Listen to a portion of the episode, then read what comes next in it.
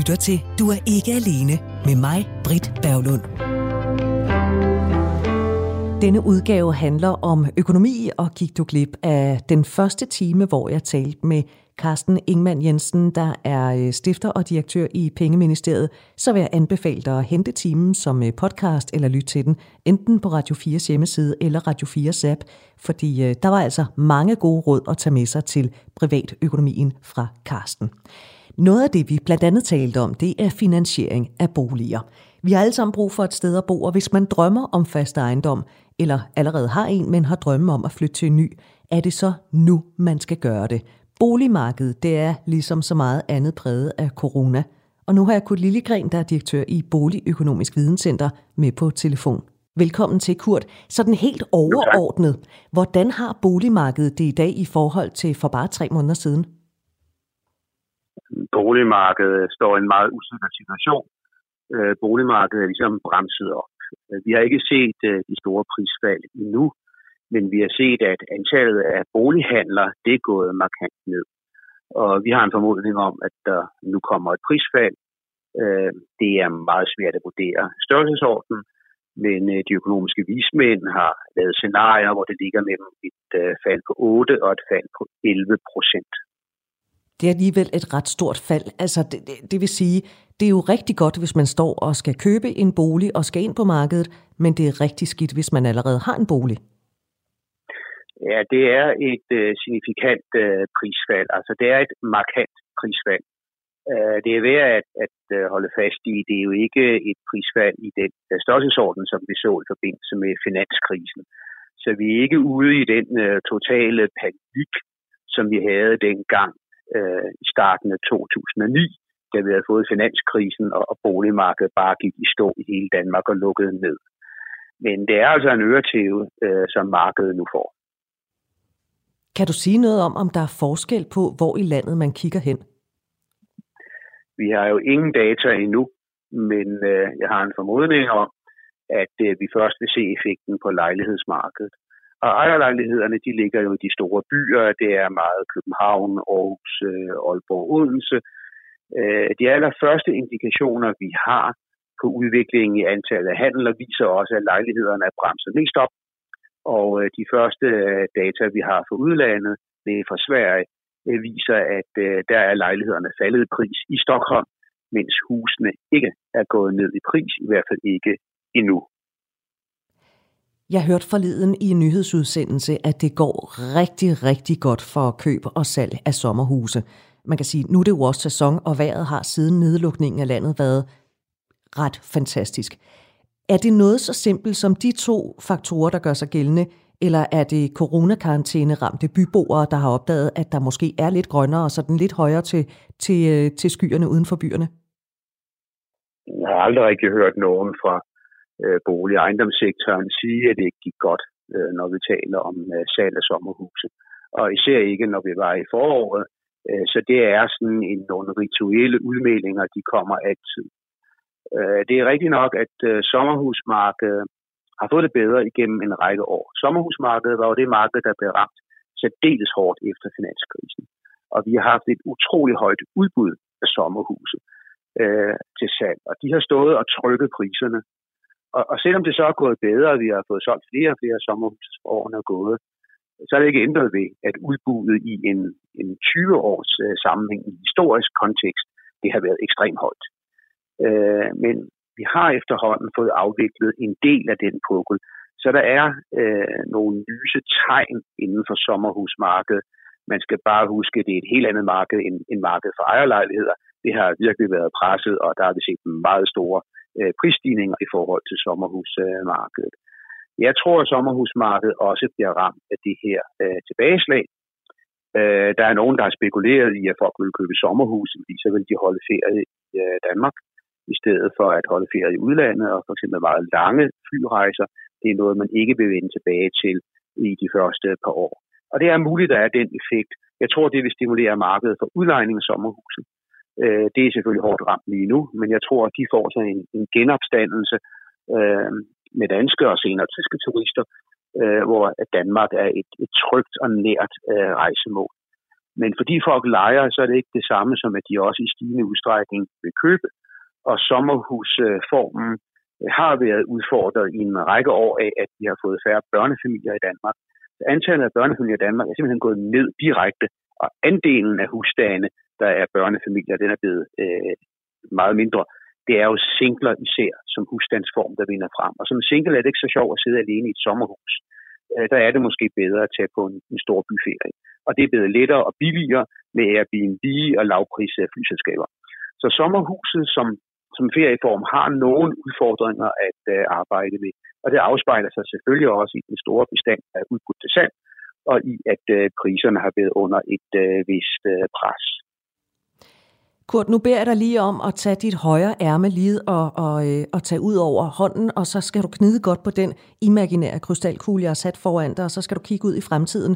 Øh, fordi nu spørger jeg dig om, hvad du tror, der kommer til at ske. Nu har vi jo siden marts, der har øh, rigtig mange byboere været fanget i deres lejligheder, måske uden en altan. Tror du, at det er noget, der kan komme er til at ændre boligmarkedet? At der måske er flere, der kommer til at søge ud af byerne? Ja, jeg tror, der bliver en effekt.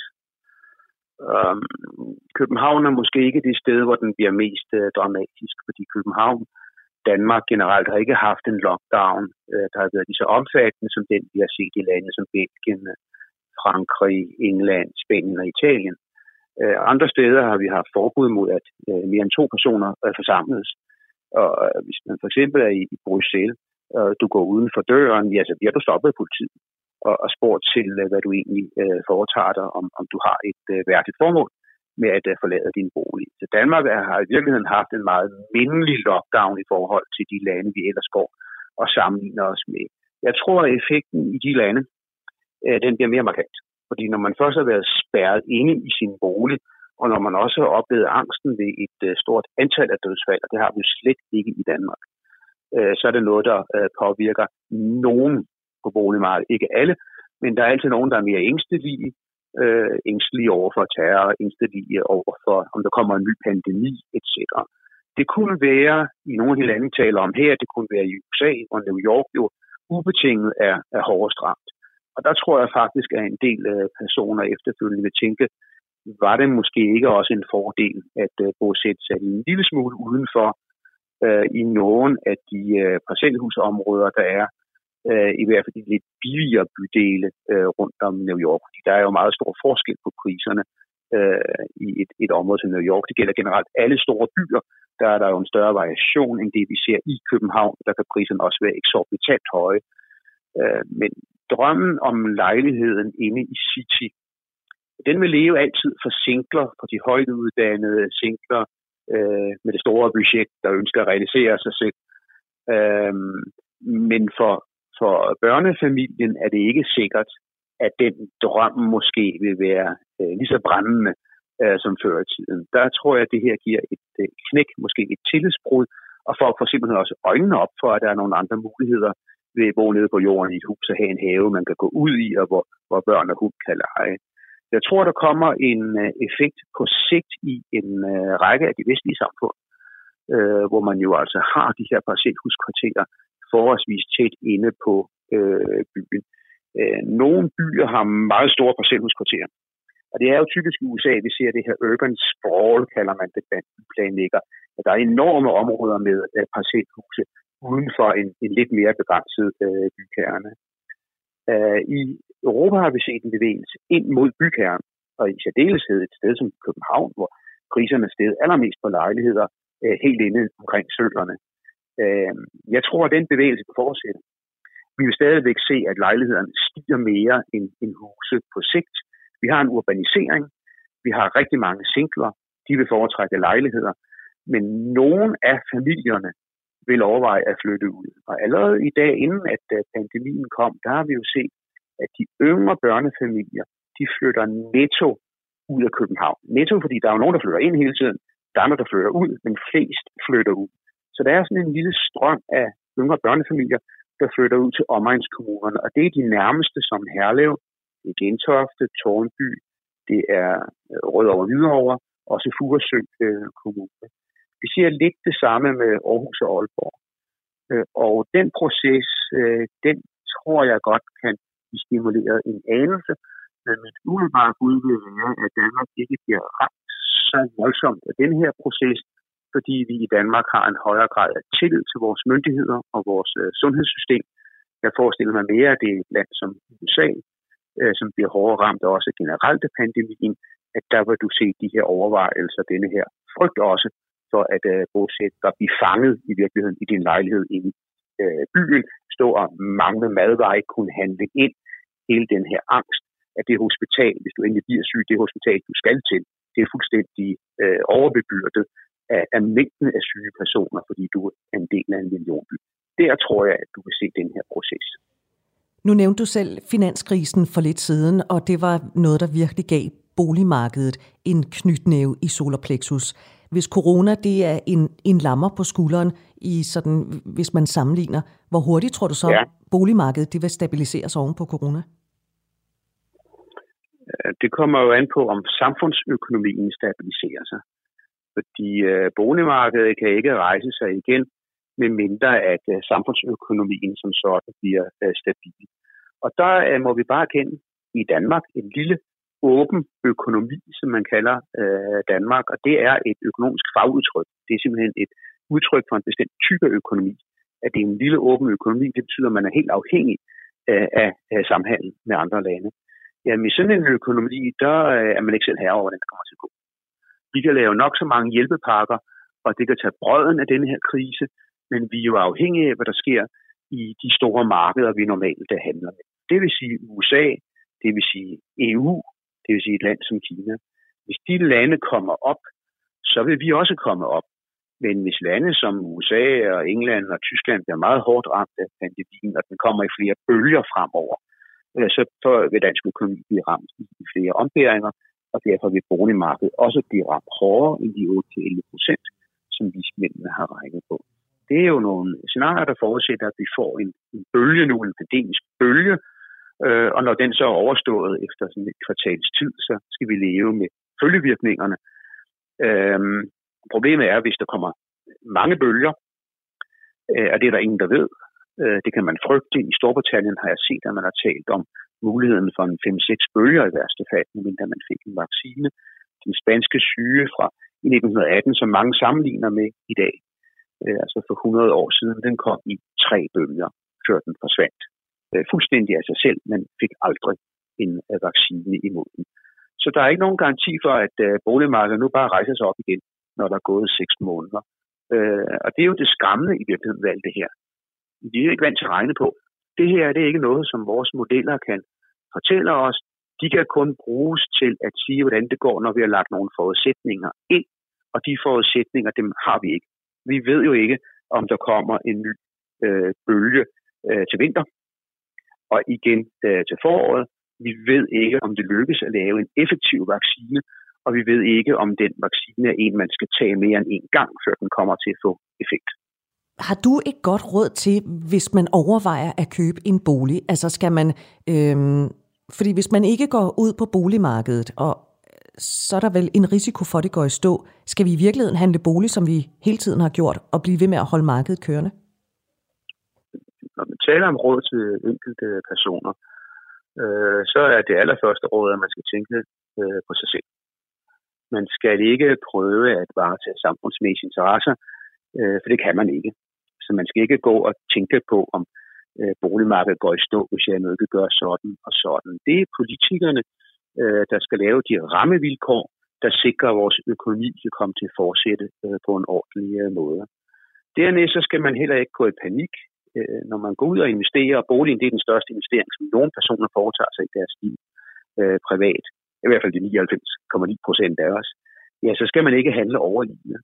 Så man skal ikke gå i panik over denne her pandemi. Den kan være skræmmende rent sundhedsmæssigt, rent menneskeligt, men den bør ikke skræmme ind fra videre sats, når vi taler om boligmarkedet. For et prisfald på en 8-11 procent, jamen, det er ikke noget, der er, er så skræmmende igen i forhold til det, vi har oplevet tidligere, for eksempel i forbindelse med finanskrisen. Så ikke nogen overile handlinger ro på. Så gælder det, at øh, hvis man kan vente, så er det jo en fordel, fordi der kommer et prisfald. Og under alle omstændigheder vil der også være mulighed for som køber at forhandle et prisafslag. Øh, et nedslag øh, i prisen, måske en en 5%, måske en 10%, Og det kan være, at man kan forhandle det, inden at øh, vi har fået effektueret prisfald. Fordi dem, der skal sælge, de kan jo se, hvad vej det kommer til at gå.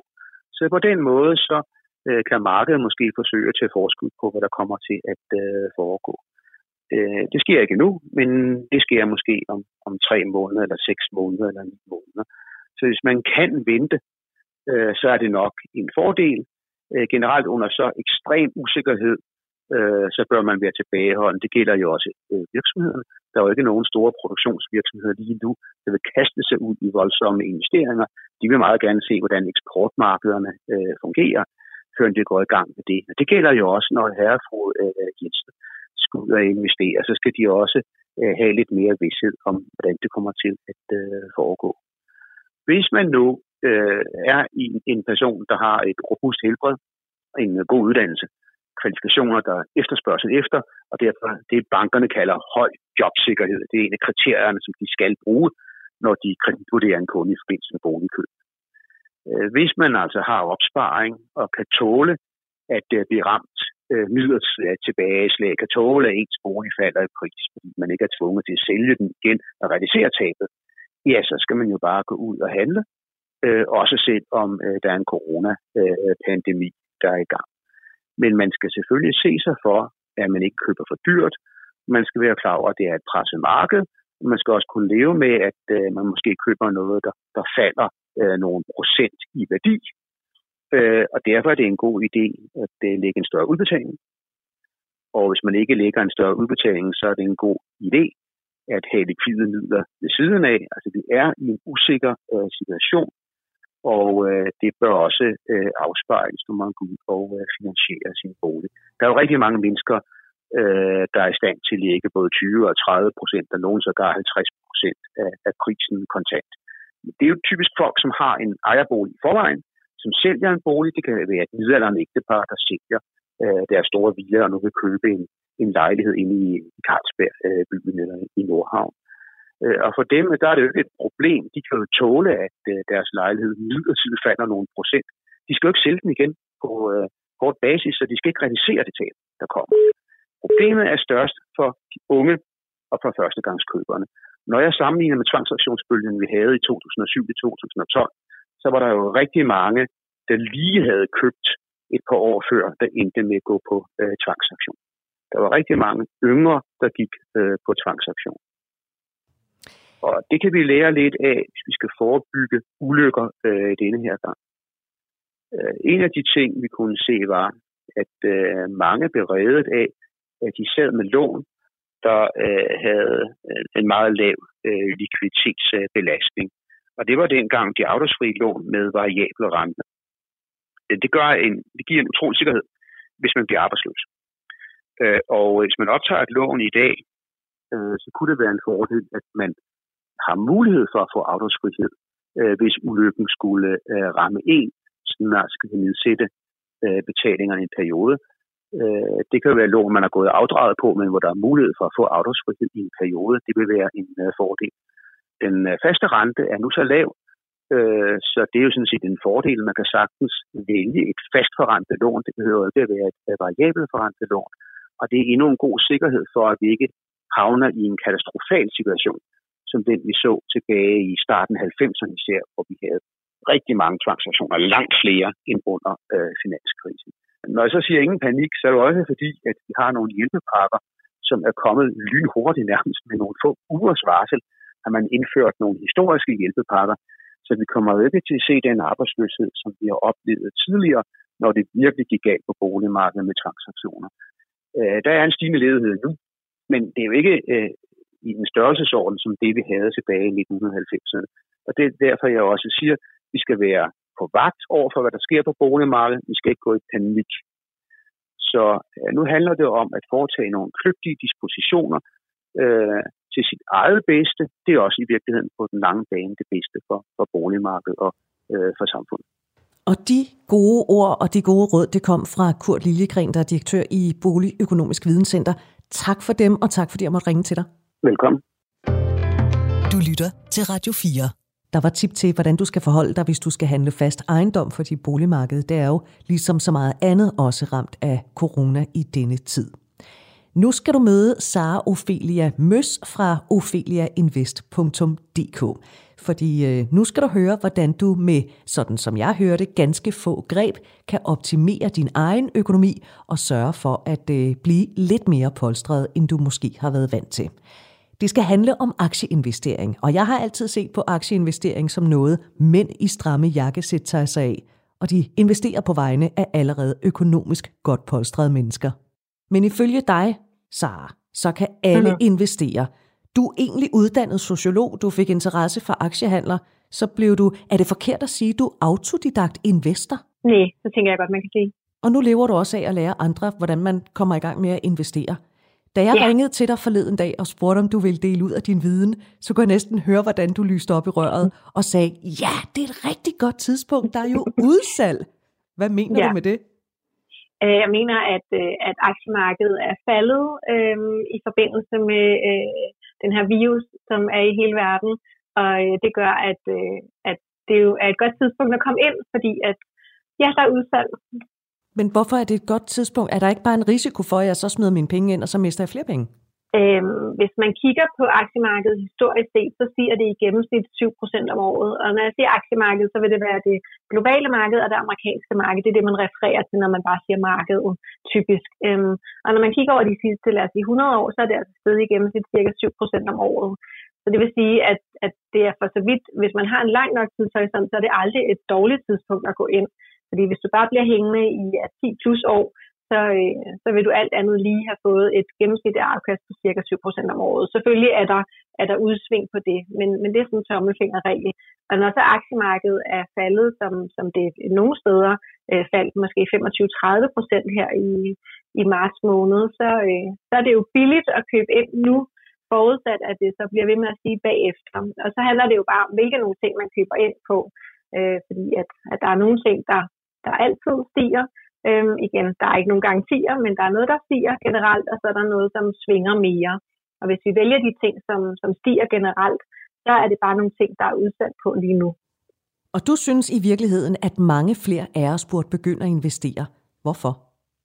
Øh, det er fordi, at når vi, øh, for det første vil jeg sige, at, at jeg, har ikke, jeg har ikke nogen holdning til, hvad, hvad, hvad vi alle sammen gør og ikke gør. Jeg har en holdning til, at vi ved, hvad det er, vi øh, vælger til og fra, særligt hvad vi vælger fra.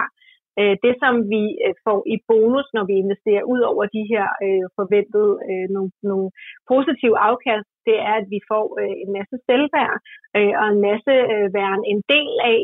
Øh, og det vi er en del af, det er det største felt, der er i verden. Øhm, når vi har penge, så har vi muligheder. Har vi ikke nogen penge, så har vi ikke nogen muligheder. Og jo mere vi ved om investeringen, jo flere muligheder vil vi have for at vækste de penge, vi har. Også selvom det måske kun er 100 eller 500 kroner om måneden. Men hvis vi har mulighed for at sætte 500 kroner ind om måneden, så kan vi jo få de her 7% i gennemsnit af dem. Og, og det synes jeg er alle for ondt. Mit billede af pengemarkedet, det er, at der er en voldsom overvægt af mænd, er kvinder egentlig lige så interesserede i at lære at investere, som mænd er?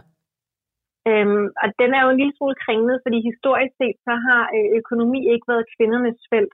Øh, vi skal faktisk ikke kigge særlig langt tilbage i historien, før at kvinderne øh, ikke var på arbejdsmarkedet på lige vilkår med mænd. Vi havde ikke stemmeret, så der var rigtig mange ting, som ikke var en del af kvindernes øh, felt. Og det er et efterslæb, som vi faktisk stadigvæk lever med, og vi er mange, der rigtig, øh, rigtig mange, der stadig er formet og opdraget til ikke at have en interesse for økonomi. Øh, jeg har prøvet at få min øh, egen mor til at interessere sig en lille smule for det, jeg laver. Og selvom hun er rigtig stolt af, at jeg har noget øh, relativt succes, så har hun stadig ikke lyst til at lære, hvordan man investerer selv. Øh, det vil hun gerne overlade til min stefar. Øh, og min lille søster, der har jeg øh, samme udfordring. Hun har heller ikke lyst til at lære om det.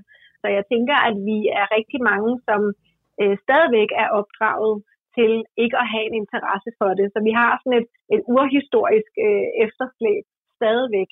Det leder også frem til det her, øh, vi, vi kan sige, Johais vindue, hvor at, at der ligesom er de her felter, hvor at et af felterne, det er øh, de ting, som vi ikke ved, at vi ikke ved. Og jeg tror, det er der, hvor rigtig mange af os kvinder er til at starte med, at vi ved ikke engang, at vi ikke ved noget om det og så er det svært at komme i gang. Ikke? Men når så først det kommer på radaren, når vi så for eksempel hører en radioudsendelse, hvor der er nogen, der siger sådan, hey, investering er faktisk godt, eller læser et blogindlæg eller en artikel, så okay, nå, men måske det er også noget for mig. Og så er det, vi kan begynde at øh, vande et eller andet lille, øh, noget der spiger ind i maven på os. Og så en eller anden dag, når vi har vandet det nok, og det er bare, når øh, særligt øh, medierne har, øh, har givet os nok, vi, øh, altså nok artikler om det, så vil der for mange af os være noget, der, der spiger. Og når så først vi lærer mere om det, så får vi en større og større interesse. Så, så jeg tror, det er det perspektiv, man skal se det i, når man, når man sådan helt overordnet siger, at kvinder er interesseret. Ja, det er vi, men vi, skal jo, vi er jo nødt til at have det ind på radaren, før vi kan interessere os for det.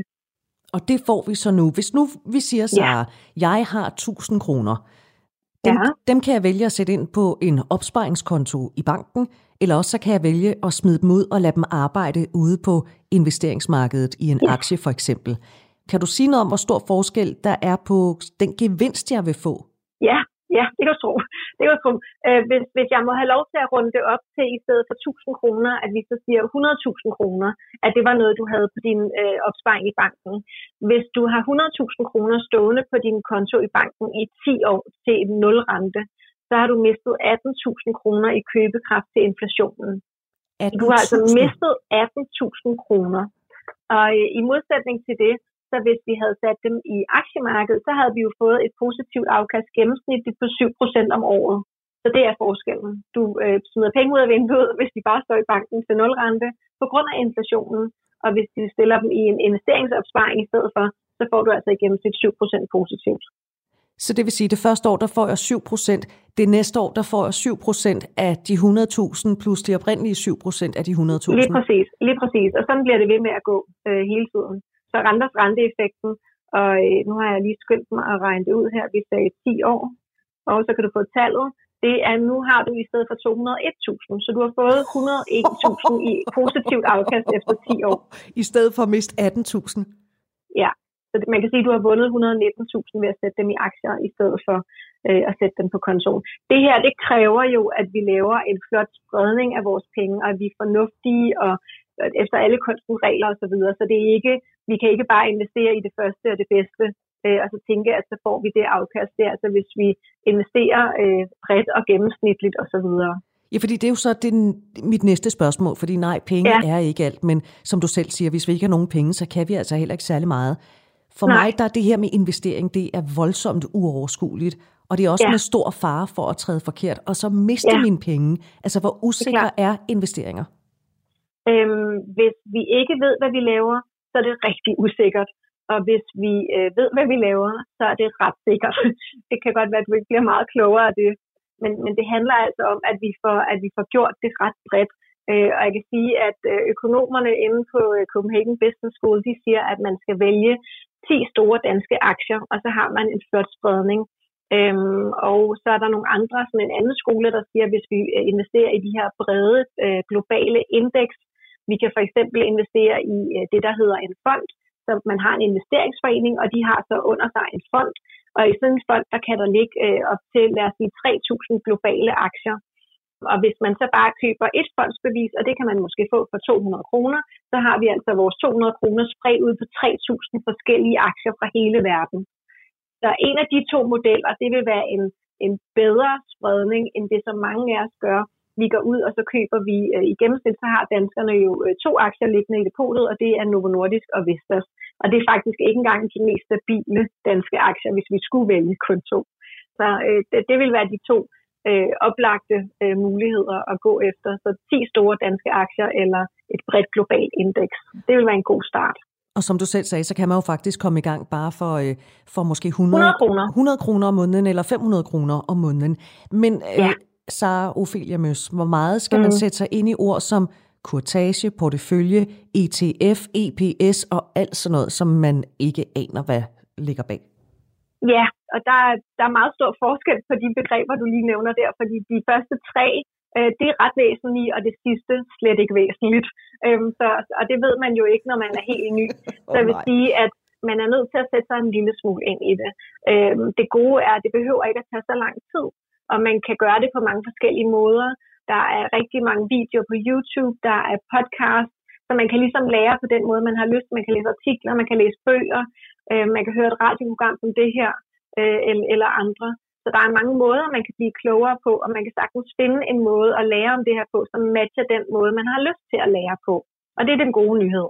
Øh, men man er nødt til at, øh, at vide en lille smule. Ikke? Når jeg holder foredrag, så holder jeg foredrag om måske halvanden time. Øhm, og på den halvanden time, der får jeg sagt rimelig meget af det, man skal vide. Så det tog kun halvanden time. Ikke? Og så skal man måske bruge et par timer, når man kommer hjem til at sætte det op. Så det er sådan helt ned til så kort, man kan lære det. Mm. Og så mm. kan man jo vælge at kaste hele sit liv ind i det, som jeg kom til at gøre. Ikke? Ja.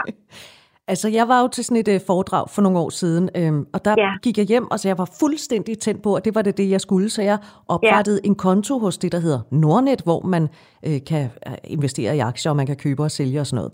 Jeg begyndte mm. med at smide 500 kroner ind på kontoen, og så skulle jeg så ellers i gang. Ved du hvad, så det gik ikke skide godt. Øh, fordi, fordi jeg skulle jo finde ud af, hvilke aktier jeg skulle købe, og for mig yeah. der var det som at bestige et bjerg. Jeg kan sige, yeah. jeg har opdaget for nylig, nu sidder jeg faktisk lige, jeg har lige åbnet min konto, og jeg kan sige, ja. Øh, noget af det, jeg købte, det var hos et firma, jeg aldrig nogensinde havde hørt om, men de var relativt Hvorfor billige. Hvorfor det? Jamen, prøv ja. at høre. Det var, det var fordi, de var billige. Og så tænker jeg, Nå, men det kan jeg da godt lige smide nogle penge efter. Og der vil jeg bare sige, at afkastet har været 97 procent. Det synes jeg i al beskedenhed er meget godt handlet, fordi det viser sig, at det firma, det firma, jeg investerede i, det er noget, der har med Andreas. Hvordan var det, du må hjælpe mig her? Det var noget med noget øh, sundhedsvæsen eller et eller andet. Øh, okay. men derudover, så sidder jeg jo, ja, hvordan finder man ud af, hvilke aktier ja. man skal investere i? Ja, godt. Og det behøver ikke at, at være så svært, fordi at øhm, øh, i Danmark, der har man et, øh, et dansk indeks, så der har man øh, samlet de 25 øh, største og mest omsatte aktier i Danmark. Så hvis man går ind, øh, man kan bare google det, der hedder OMXC25, så får man en liste over de 25 største danske aktier det vil være et rigtig godt sted at starte. Hvis man så gerne vil være en lille smule forsigtig, så kan man gå efter de mere stabile sektorer, og det vil være sådan noget som sundhed og forbrug, øh, de ting, som vi altid har brug for, øh, også når det er, at vi ikke har så mange penge. Vi skal altid spise og have vores astma, insulin og så videre medicin. Så prøv at kigge på det danske indeks OMXC25. der har vi 25 aktier, og så vælg dem, som har den mest stabile grafkurve. Og når man skal finde en grafkurve, så kan man bare google det. Så kan man google for eksempel DSV, og så mellemrum, og så stock, som er det engelske begreb for aktie, STOCK. Så kommer der en grafkurve frem. Og hvis man så klikker på, at man gerne vil se max-historikken for den graf, så kan man se, at det er en flot graf, at det er en lineal kurve, den har, hvor den bare stiger lidt hele tiden. Det vil være det mest stabile, man kunne finde. Hvis man har sat sine penge i nogle aktier, hvor meget mm. skal man gå og holde øje med dem? Øh, I princippet øh, øh, behøver man slet ikke at holde øje, men det kommer meget an på, øh, hvor meget man har Øh, besluttet sig for at holde øje med det til at starte med. Når jeg hjælper folk i gang, så starter vi altid med at lave en investorprofil. Øh, fordi hvad er din tidshorisont, øh, og hvad er din risikotolerance, og hvornår skal du bruge pengene? Alle de her ting, det har jo en betydning for vores strategi. Så når du nu øh, køber noget, som du ikke aner, hvad er, så kan det godt være, at det er meget fint at holde øje med det. Men havde du nu købt 10 store danske aktier, og din tidshorisont var lad os sige 10 plus år, øh, så kan du i princippet nøjes med at gå ind og kigge til det øh, en eller to gange om året, og lige sørge for, at det stadigvæk har den, at der er den balance i det, som du havde tænkt, der skulle være. Hvis du for eksempel havde sat 100.000 kroner øh, ind, og du har sat 10.000 kroner i hver aktie, fordi du gerne vil have de fyldte 10% hver i din portefølje, så kunne du gå ind en gang om året og sige, okay, nu er der en af dem, der lige pludselig fylder 50 procent, så sælger jeg, så den fylder 10 procent igen, og så køber jeg måske lidt flere af de andre i stedet for. Det er det, jeg godt kan lide ved dig, så du får det til at lyde så mega nemt det er nemt. Man skal bare lige vide en lille smule om, hvad det er, man gør. Øh, så er det super nemt. Og det kan jo føles rigtig, rigtig uoverskueligt, når man starter. Og det føles rigtig ubehageligt, når man står nede øh, for foden af det her bjerg og skal bestige det helt alene. Øh, så den gode nyhed det er, at vi er jo ikke alene. Der er masser, der gerne vil hjælpe øh, hinanden i gang. Og man kan blandt andet finde en masse hjælp på din hjemmeside, der hedder Ophelia Invest. Øh, der er alle mulige øh, videoer, og man kan læse Jamen, man, øh, der er næsten ikke vi har alt. Ja, ja. Der er næsten der er ikke nogen undskyldning for ikke at komme i gang og få de der 119.000 i stedet for så miste de, de 18.000 på de 100.000 kroner. Så Ophelia ja. Møs, tak fordi jeg måtte ringe til dig, og du vil uh, give et lille indblik i den verden, du lever i. Tak fordi jeg måtte være med. Radio 4 taler med Danmark. Danmarks Statistik spørger løbende de danske forbrugere, hvordan deres tillid er til blandt andet den danske økonomi. Og tidligere i den her uge, der kunne Ritzau's Bureau så fortælle, at svarene i april har været de mest negative siden finanskrisen, altså for over 10 år siden. Danskerne er bekymrede over samfundsøkonomien. Samtidig så forventer de adspurgte danskere samlet set, at landets økonomiske situation ser dårligere ud om et år, end den gør i dag. Derfor så er det selvfølgelig oplagt i den her udsendelse, hvor vi har rundet privatøkonomien og det med boliger, og så tage en status på, hvordan vores allesammens fælles økonomi egentlig klarer sig for tiden. Og til det har jeg allieret mig med Las Olsen, der er cheføkonom i, i Danske Bank. Velkommen til, Las. Tak for det. Det skal siges, at der jo selvfølgelig er nuancer i de her tal, og at dem, der blev spurgt efter Mette Frederiksen havde talt om delvis genåbning, de var mere optimistiske.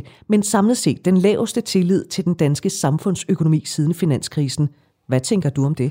Jamen, øh, det afspejler, at det går helt ekstremt dårligt. Øh, altså, vi har jo lige nu en aktivitet i samfundet, der måske er 25 procent lavere eller sådan noget lignende, end hvad den var for, øh, for halvanden måned siden. Hvis vi havde et BNP for den her uge, eller for det, ja, men også for den her måned, øh, øh, så, vil, så vil vi se sådan nogle øh, vækstrater i den størrelsesorden, altså minus øh, ja, 20 procent måske. Øh, så, så, så det går virkelig, virkelig dårligt. Og det er jo et udtryk, og det er jo simpelthen øh, hovedsageligt, fordi der er en hel masse virksomheder, der er ganske enkelt er lukket. Øh, måske 10 procent af arbejdspladserne er i virksomheder, der, øh, der er lukket, øh, og øh, udover det, så er der sådan indirekte effekter, der rammer rigtig mange flere. Øhm, så, øh, så, så det er jo, hvis man bliver stillet spørgsmålet, som man gør her, går det, går det bedre eller dårligere nu end for et år siden, jamen så vil, vil det rigtige svar være dårligere, meget, meget klart. Så jeg kan godt forstå, at folk siger, som de gør. Det, jeg er mere bekymret for, det er, at de så også tror, at det går endnu dårligere om et år, fordi øh, det, det tror jeg trods alt ikke. Øh, fordi øh, altså, der er jo, øh, må vi ikke udsigt til, at øh, en hel del ting bliver åbnet igen. Øh, for eksempel har vi jo allerede i den her uge fået åbnet en lille del af økonomien, forsøger og tandlæger osv. Det bliver meget interessant at se, hvilken effekt det så har, øh, om folk så rent faktisk bruger de her øh, ting. Øh, men, øh, men, det, men det er klart, der er også udsigt til mere åbning, øh, både herhjemme og i udlandet, som gerne skulle gøre, at det kommer til at gå ikke nødvendigvis godt, men i hvert fald bedre. Så hvis vi nu tager sådan en temperaturmåler og smider ned i gabet på den danske økonomi, så, så er det altså øh, en lidt hårdt ramt patient, vi har liggende. Ja, lige nu er det, er det helt forfærdeligt. Vi har simpelthen ikke øh, oplevet noget lignende øh, nogensinde, øh, før arbejdsløsheden er steget på, øh, på en måned med, hvad den steg under, med en tredjedel af hele den stigning, der var under finanskrisen i løbet af to år. Og dengang synes vi sandelig, det gik meget hurtigt. Øh, og det er jo endda, selvom vi så har betalt øh, en, en, en hel del menneskers øh, løn, øh, der bliver hjemsendt, eller i hvert fald en del af deres løn, dem der er hjemsendt med lønkompensation.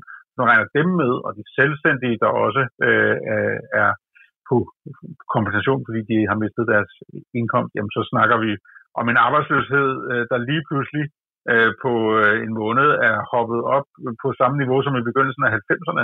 Altså hele den katastrofale udvikling, der var op igennem en helt årti i løbet af 80'erne, kan man sige, er kommet øh, på, øh, på en måned øh, denne her gang. Så det, det er jo en helt vildt øh, stor tilbagegang, der er. Øh, og derfor så, ja, det, det er helt uden for, for skalaen. Men til gengæld øh, er det jo så også noget, der har en meget en stor del af det har sådan en midlertidig karakter, fordi det er sådan noget, der simpelthen er lukket ned og kan åbnes igen. Det er klart, hvis man har mistet sit job, så er man bekymret. Men er det noget, som alle danskere bør være bekymrede over, den her udvikling? Så selv i de aller værste kriser, så er det jo trods alt øh, et mindretal, der rent faktisk øh, mister jobbet. Man kan jo så ikke helt vide sig sikker i mange tilfælde, så, så flere end dem, der rent faktisk mister jobbet, er selvfølgelig i farezonen og øh, bekymrede. Det giver mening. Øh, men øh, de fleste beholder så selvfølgelig deres øh, indtægt, øh, og, og at den forstand jo ikke behøver at bekymre sig på den måde at forstå. Øh, så kan der være andre indirekte effekter, som kommer, altså Øh, vi vil jo normalt se i sådan en periode her, oven på sådan en periode her, at lønstigningerne bliver lavere, end de ellers ville have været i, den kommende tid. Så det kan man jo også godt øh, ærge sig over.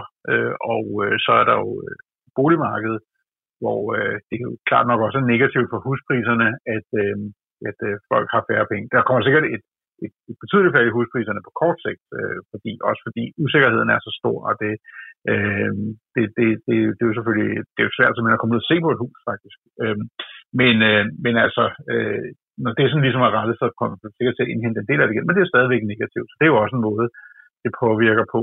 Øh, omvendt, benzinprisen er faldet, det kan man da tage med, hvis man skal finde noget positivt, og man ellers hører til dem, der bruger øh, meget benzin. Hvad kan vi lære af den måde, øh, hvorpå den danske økonomi kom tilbage fra finanskrisen? Vi kan godt lære noget. Altså det meste af den tilbagegang, vi ser nu, er en helt anden slags. Finanskrisen var sådan en klassisk krise, på den var bare meget større, men trods alt stadigvæk med de mekanismer, at vi havde en periode med et meget højt forbrug, øh, meget store investeringer, så blev vi ramt af usikkerhed og krise, så faldt forbruget af investeringerne. Det var altså efterspørgselen, der forsvandt øh, og, og sendte verden ud i, på den der store rutetur, som man så skulle genopbygge bagefter. Så skulle man prøve at få det op at stå, øh, skabe noget efterspørgsel, men uden og ligesom bare genstarte den der overophedning. Det skulle ligesom være, så man stadig fik, fik løst det problem, øh, der grundlæggende var, at vi i en periode havde brug for mange penge som globalt. Det er en anden situation den her gang, fordi øh, det meste af krisen jo er den her øh, nedlukning simpelthen, altså hvor vi øh, både myndighederne, og det er jo ikke bare Danmark igen, men altså har simpelthen sagt, øh, det her, det må I ikke, men også selvfølgelig er mange mennesker, der siger, det her, det vil vi ikke, vi vil ikke. Øh, Sverige kan man godt stadig gå på restaurant, men det er der ikke ret mange, der gør, øh, fordi øh, det, man vil jo helst ikke bidrage til den her sygdomsudvikling. Så det vil sige, det er jo en anden type form øh, krise, som, som er dybere, den rammer hårdere, endnu hårdere end finanskrisen, men forhåbentlig også noget, man kan komme af med igen. Øh, og det kan vi ikke lære af dengang. Det kan vi måske lære af nogle andre ting, øh, store konflikter eller sådan noget, øh, måske man kan sammenligne med. Men så er der jo en tilbageværende del, som handler om, at vi også er blevet ramt på efterførselen. Altså at øh, så mange mennesker her har mistet arbejdet, har mistet indkomsten, og alle de her ting, som gør, at selv når vi får åbnet op igen, og formentlig har fået sådan en rimelig kraftig genopretning af økonomien, så kommer vi ikke hele vejen tilbage op. Der vil, der vil mangle noget efterspørgsel øh, i, i noget tid. Og der kan vi lære noget af finanskrisen omkring, hvordan får man genoprettet det. Fordi dengang, selvom man synes, man gjorde meget, så set i bagspejlet skulle man jo have gjort mere og hurtigere. Altså blandt andet med at lempe finanspolitikken, sætte skatter ned, sætte offentlige ting i gang og sådan ting. Og det, det kan man helt klart godt konstatere nu. Det har alverdens øh, øh, lande øh, klart lært noget af. Vi, vi har fået en meget, meget kraftig reaktion den her gang. Først og fremmest et forsøg på at holde virksomheder i live øh, og holde jobs øh, kørende, men altså også for at sørge for, at der er noget efterspørgsel bagefter. Så den, den del af det kan man jo i hvert fald øh, godt tage med. Hvad kan jeg som almindelig lønmodtager gøre for at hjælpe den danske krone på vej mod bedre tider? Kan jeg overhovedet gøre noget? Ja, altså, øh, det er jo, man skal jo øh, opføre sig øh, sådan, så, altså Danmark er jo ligesom summen af os alle sammen.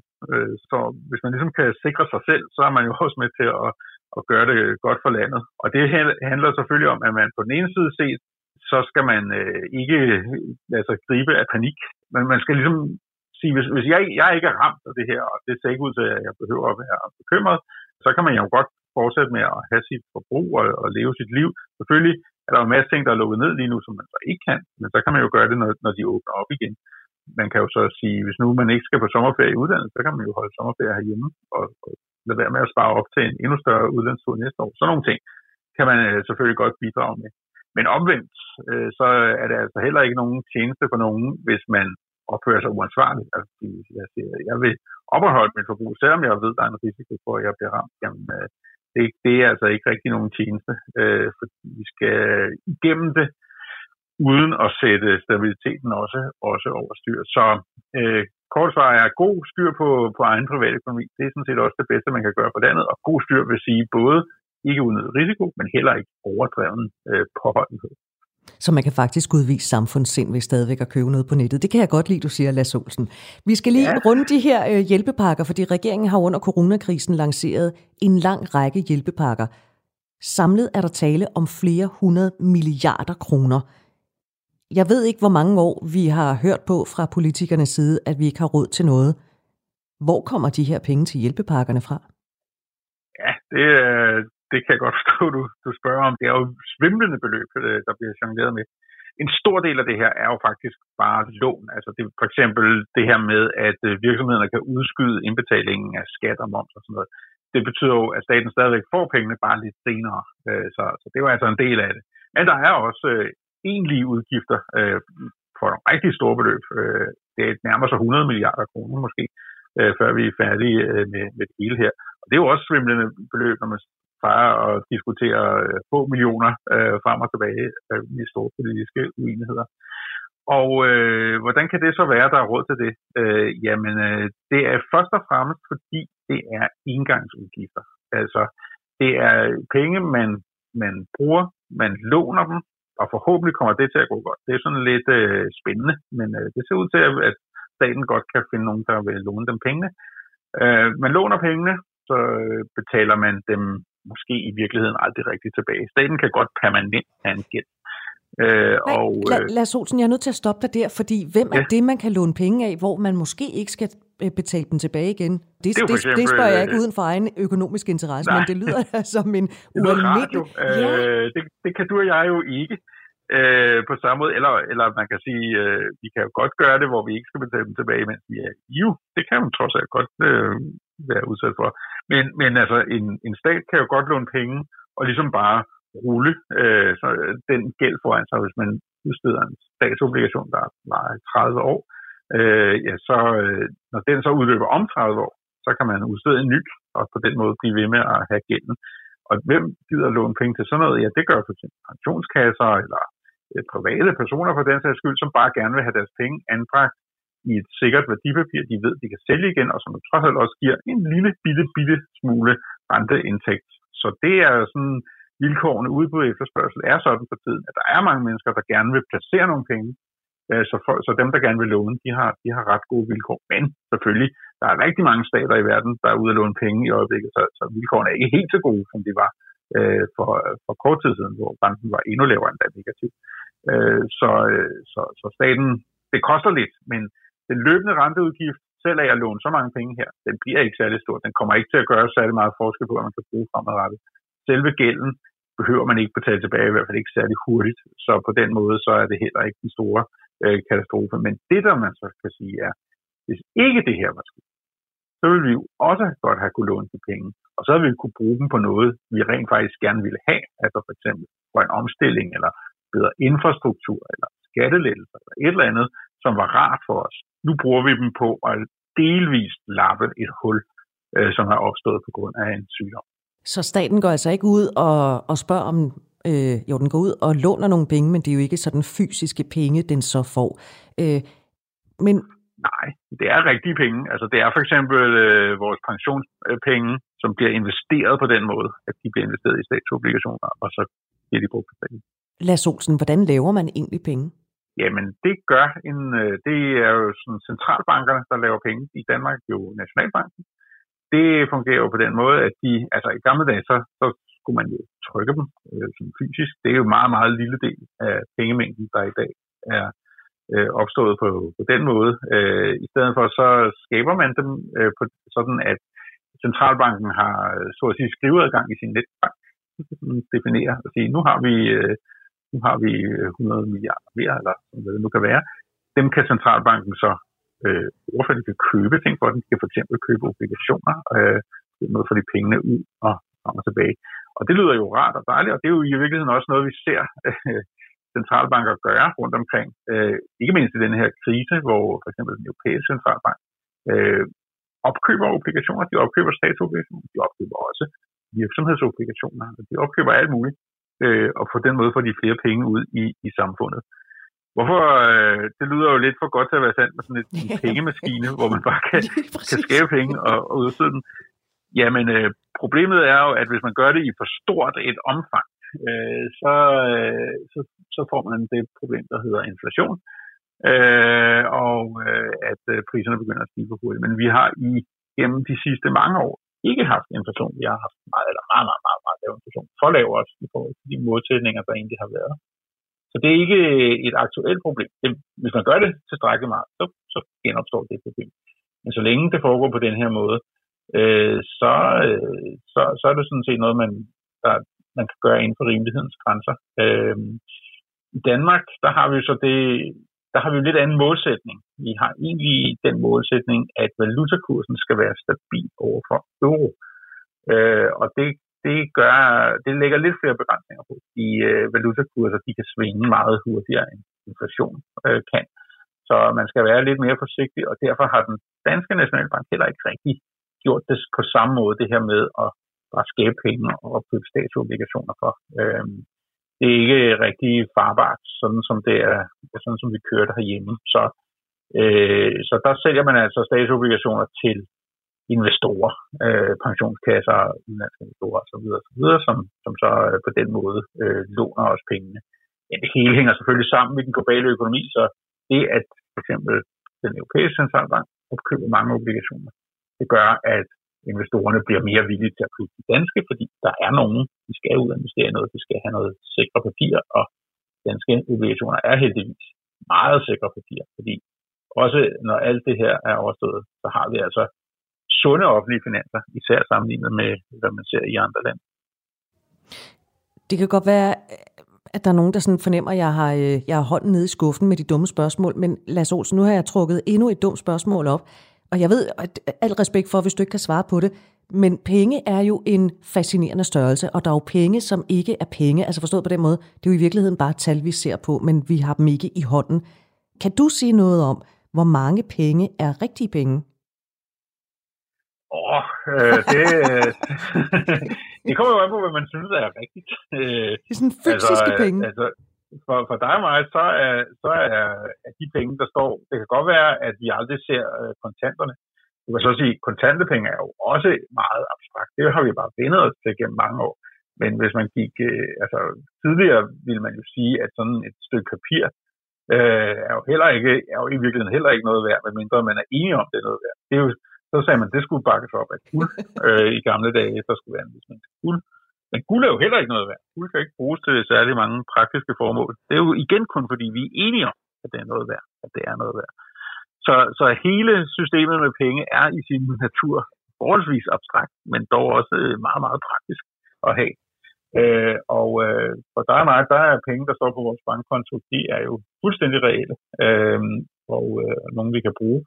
Øh, også selvom det kun er nogle tal i en computer. Øh, og så, så ja, pengene er jo, øh, er jo sådan set øh, reelle nok, men det er klart, at vi bliver, vi bliver jo ikke rigere af at, at trykke penge, eller skabe penge, eller låne penge af hinanden, eller hvad det nu. Alle de her transaktioner øger jo ikke vores fundamentale øh, sådan, øh, velfærd. Den opstår jo på grund af alle de ting, vi rent faktisk laver. Altså det arbejde, som vi udfører, øh, de råvarer, vi har osv. Det er jo det, der er den reelle værdi pengene er sådan en måde at fordele det på, at øh, prøve at få øh, skabt et vil, det kan være olien, der smører øh, den maskine, der gør, at de her ting rent faktisk bliver lavet, at de rent faktisk arbejder så effektivt som muligt, at vi øh, fordeler tingene derhen, hvor der er mest brug for dem og mest efterspørgsel efter dem.